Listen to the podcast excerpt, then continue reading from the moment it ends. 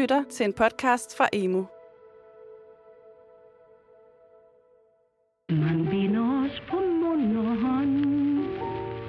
Den 9. april 1940 blev Danmark besat. tidligere om morgenen, der hørte vi jo flystøj udenfor. Og så ser vi de her fly, der kommer over hustagen. Meget, meget lavt. Jeg var helt bange for, at de kunne tage skorstenen med. Jo ikke? Altså, de var fløj meget lavt. Og det kunne jeg jo ikke lide. Pludselig kunne man se tyske soldater i byerne og tyske køretøjer i landskaberne. Fra dag af blev danskernes hverdag forandret. Men tyskerne tabte krigen, og den 5. maj 1945 blev Danmark befriet, og danskerne var igen et frit folk. Det var tid til en ny begyndelse, og nogle meget vigtige kapitler i nyere tids Danmarks historie blev skrevet i kølvandet på 2. verdenskrig. Efter en besættelse og efter en befrielse. Dette er Befrielsen, en podcastserie om tiden før, under og efter Danmarks befrielse fra Nazi-Tyskland i 1945. Mit navn er Simon Brix. Jeg har sammen med min kollega Mads Christian Hede tilrettelagt og produceret befrielsen for Børne- og Undervisningsministeriet. Og drømmen om frihed bliver aldrig forbi. Dette er fjerde episode i temaet modstand.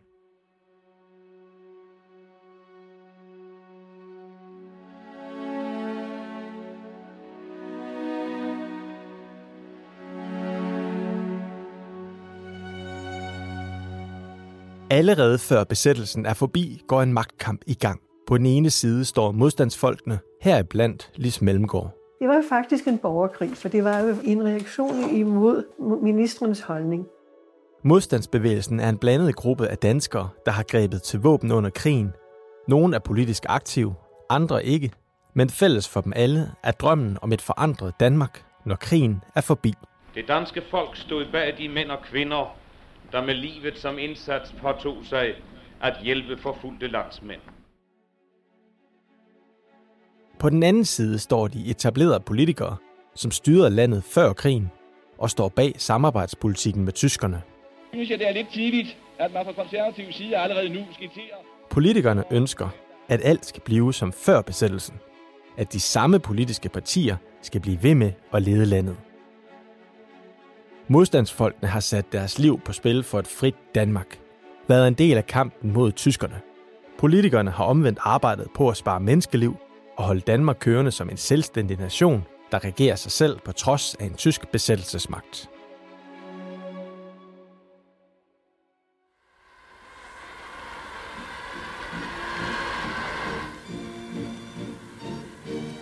Danmark er frit. Medlem af Danmarks Frihedsråd taler åbent til det danske folk. Da krigen slutter, begynder nye magtkampe. Dermed opstår også falske fortællinger om, hvem der har ydet modstand mod tyskerne. Men før vi når dertil, så starter det hele dog roligt med en aftale om at dele regeringsmagten i april 1945. Det fortæller Peter Birkelund, der er historiker hos Rigsarkivet. politikerne og øh, Frihedsrådet, de går i forhandlinger i efteråret 44, hvor de prøver at forhandle sig øh, frem til, hvad der skal ske efter krigen. Det munder så ud i en befrielsesregering, hvor der er lige mange øh, ministre øh, fra Frihedsrådets side og fra de etablerede partiers side. Danmark har atter en regering dannet af mænd fra modstandsbevægelsen og mænd fra de politiske partier. Det ender med et kompromis, som giver en deling af regeringsmagten ligeligt mellem ledende modstandsfolk fra Frihedsrådet og de mest magtfulde Christiansborg-politikere. Dog sidder politikerne på de væsentligste poster. For eksempel bliver Socialdemokraten Wilhelm Bull statsminister. Befolkningens sympati, den ligger helt klart på modstandsbevægelsens side. Det vil sige, at man lytter efter, hvad Frihedsrådet siger, og ikke så meget, hvad det etablerede politiske system siger. Og det betyder, at de etablerede politiske partier, de er nødt til at indkalkulere Frihedsrådet som en politisk faktor.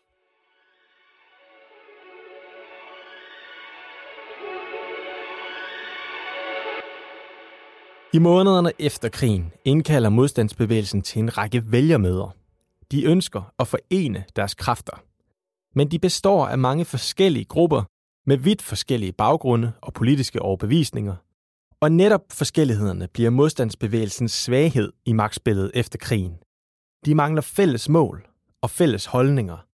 Det eneste, de har tilbage at være enige om, det er drømmen om et forandret Danmark. Uden at underkende det virke, der er udøvet i det danske folkestyres organer før krigen, føler vi os alligevel overbevist om, at der i besættelsestiden er skabt nye kræfter, også i det danske folk.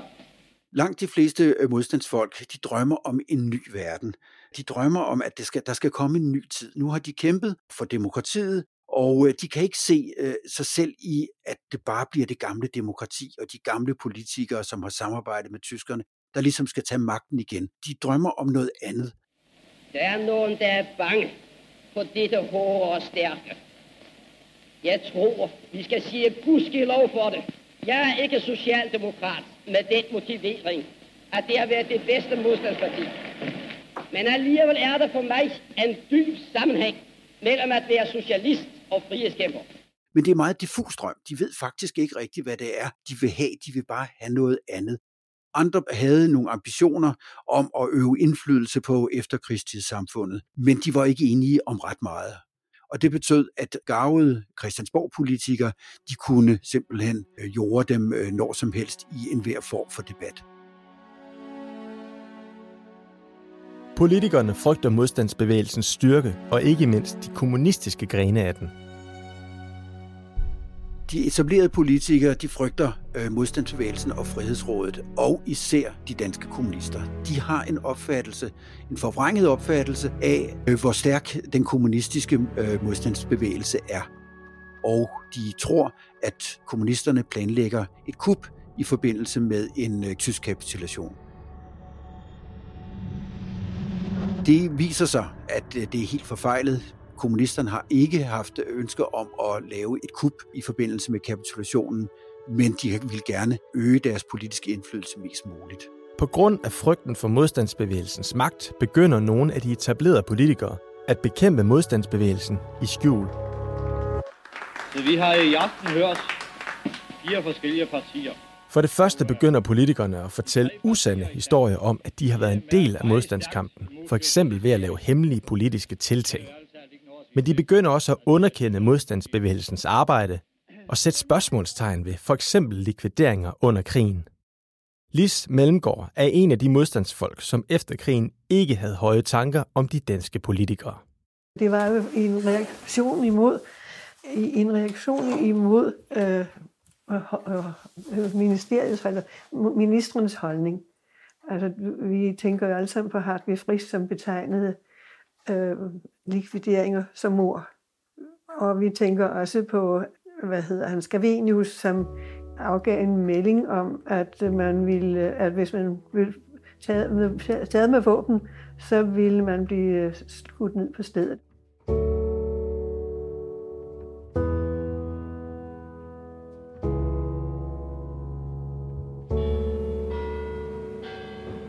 Første valg til Folketinget efter Danmarks befrielse. Samlingsregeringen er fra starten af kun tænkt som en midlertidig løsning. Derfor udskrives der folketingsvalg, som afholdes i oktober 45, altså cirka et halvt år efter befrielsen. Farvestrålende og løfterige plakater holder vælgermøde på alle landets plankeværker. Valgets store vinder bliver Venstre, som sætter sig i en mindretalsregering. Socialdemokratiet går kraftigt tilbage, mens kommunisterne får et godt valg med stor fremgang. Valget cementerer også noget andet. Nemlig, at de etablerede politikere står tilbage som de klare vindere. Den her jubel, som modstandsfolkene de, øh, oplever i, øh, i foråret og i sommeren 1945, den aftager hen over efteråret. Og det betyder altså, at en store del af befolkningen, de vil sådan set bare helt glemme krigen, og de vil gerne fremad, og de vil gerne tilbage til så normale tilstande som muligt, og få rationering væk og, og alt den slags ting. Så derfor så øh, kommer valget til at handle meget om altså fremadrettet, om efterkrigstidsproblemer øh, og ikke om selve krigen. Det betyder også, at rigtig mange modstandsfolk de bliver enormt skuffede. De politiske forhold var fuldstændig uforandrede. Det var jo akkurat det samme, det samme som vi havde forladt i 42, som nu kom igen. Altså ja, det var en mislykket øh, modstandskrig, kan man sige, over for regeringen.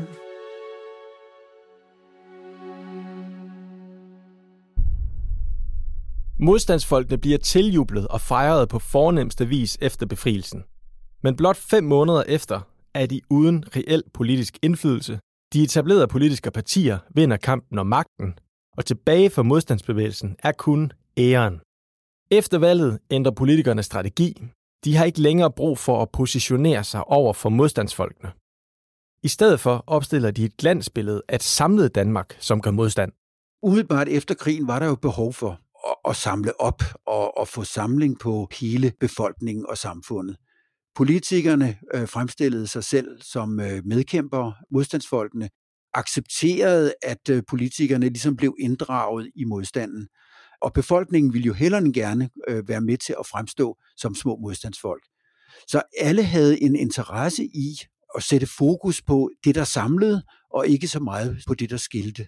Og rigtig mange år frem i tiden, så var det her i forskellige udgaver og forskellige graduering, så var det den fortælling om Danmark under besættelsen, at vi var der alle sammen. Og det kunne alle være med til, politikerne, det kunne modstandsbevægelsen, og det kunne befolkningen være med til. I mange årtier er det den grundfortælling, som får lov til at stå om besættelsen og modstandskampen. De ved, hvor de skal slå til. De ved det i Skanderborg, i Vejle, i Fredericia og Kolding. Historikere skaber heltebilleder, fortæller om modige sabotører og hvordan danskere gør modstand. Til aftalte tider for at forberede aktionen. Det er klart, at kommunisterne de havde meget svært ved den her grundfortælling, fordi det går helt imod, hvad de opfattede. De, øh, da de var stort set de eneste modstandsfolk i 41-42, der var de eftersøgt, de blev efterstræbt, de blev fængslet. Man opfordrede befolkningen til at angive kommunistiske modstandsfolk og sabotører. Så de havde en helt, helt anden opfattelse af, hvordan øh, besættelsen var forløbet. Men den store brede befolkning accepterede den her grundfortælling, at vi var alle sammen med. Som tiden går, bliver der langsomt åbnet for andre nuancer af besættelsestiden. Men i bund og grund så fremstår grundfortællingen fra de første år for mange som den centrale fortælling om besættelsestiden. Uanset hvad, så er der enighed om, at dem, der ydede modstand, var med til at føre Danmark over på den rigtige side af stregen i forhold til vores allierede. Man kan altid diskutere, hvad, hvad betød modstanden? Hvad betød det, at øh, en lille del af befolkningen rejste sig imod øh, tyskerne og, og begyndte at udgive illegale blade, sabotere fabrikker, spionere for englænderne? Men en ting, som det i hvert fald betød, det fik os over på den anden side. Altså fra at blive opfattet som en nazistisk medløbernation, så blev vi i 1945 opfattet som en del af de allierede. Altså Danmark var nu kommet over på den rigtige side, og det øh, skyldes udelukkende den danske modstandskamp. Dagen i dag er nu begyndt som en mindedag for vores døde. Flagerne var for halvt. Om kort tid flagen blive hejst til ære for de døde, som symbol på, at det Danmark, de døde for, det lever. Modstandsfolkene blev jo hædret øh, hver eneste år den 4. 5. maj. Der blev de trukket øh, af stallen, og der var øh, store øh, jubelscener, hvor både gamle modstandsfolk og politikerne lovpriste modstandsbevægelsen. Men øh, for mange modstandsfolk var det fortsat en skuffelse, at øh, Danmark bare vendte tilbage til det, man kendte før. Altså til det demokrati med de øh, øh politikere, som havde samarbejdet med tyskerne. Vi ved ikke præcis, hvilken betydning modstanden mod tyskerne havde. Men mange mistede livet, og endnu flere kæmpede. Lis Mellemgaard sidder mange år efter tilbage med forskellige rettede følelser. For spørgsmålet er, om det var kampen værd. Det var ikke til at holde ud. Nej. Og det er nok, altså harme og skuffelse, tror jeg nok, det var det, der, det var i hvert fald det, jeg følte. Og det havde ikke været det værd. Og det er jo, det er jo stort at sige, om, når man har mistet så mange gode venner.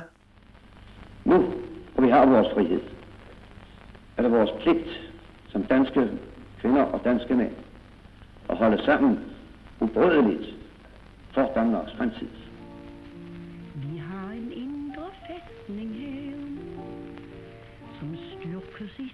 Dette var sidste episode i temaet modstand. I næste tema flugt fokuserer vi på de mange, som må flygte fra deres hjem for at overleve krigen. Om jøderne, der må flygte til Sverige for ikke at havne i koncentrationslejre. Om deres tilbagevenden til Danmark efter krigen. Men også om en ikke så ofte fortalt historie om, at vi i Danmark modtager en kvart million tyske flygtninge omkring befrielsen. Find alle episoder af podcastserien Befrielsen i din podcast-app, søg efter Befrielsen og fortsat god lytning.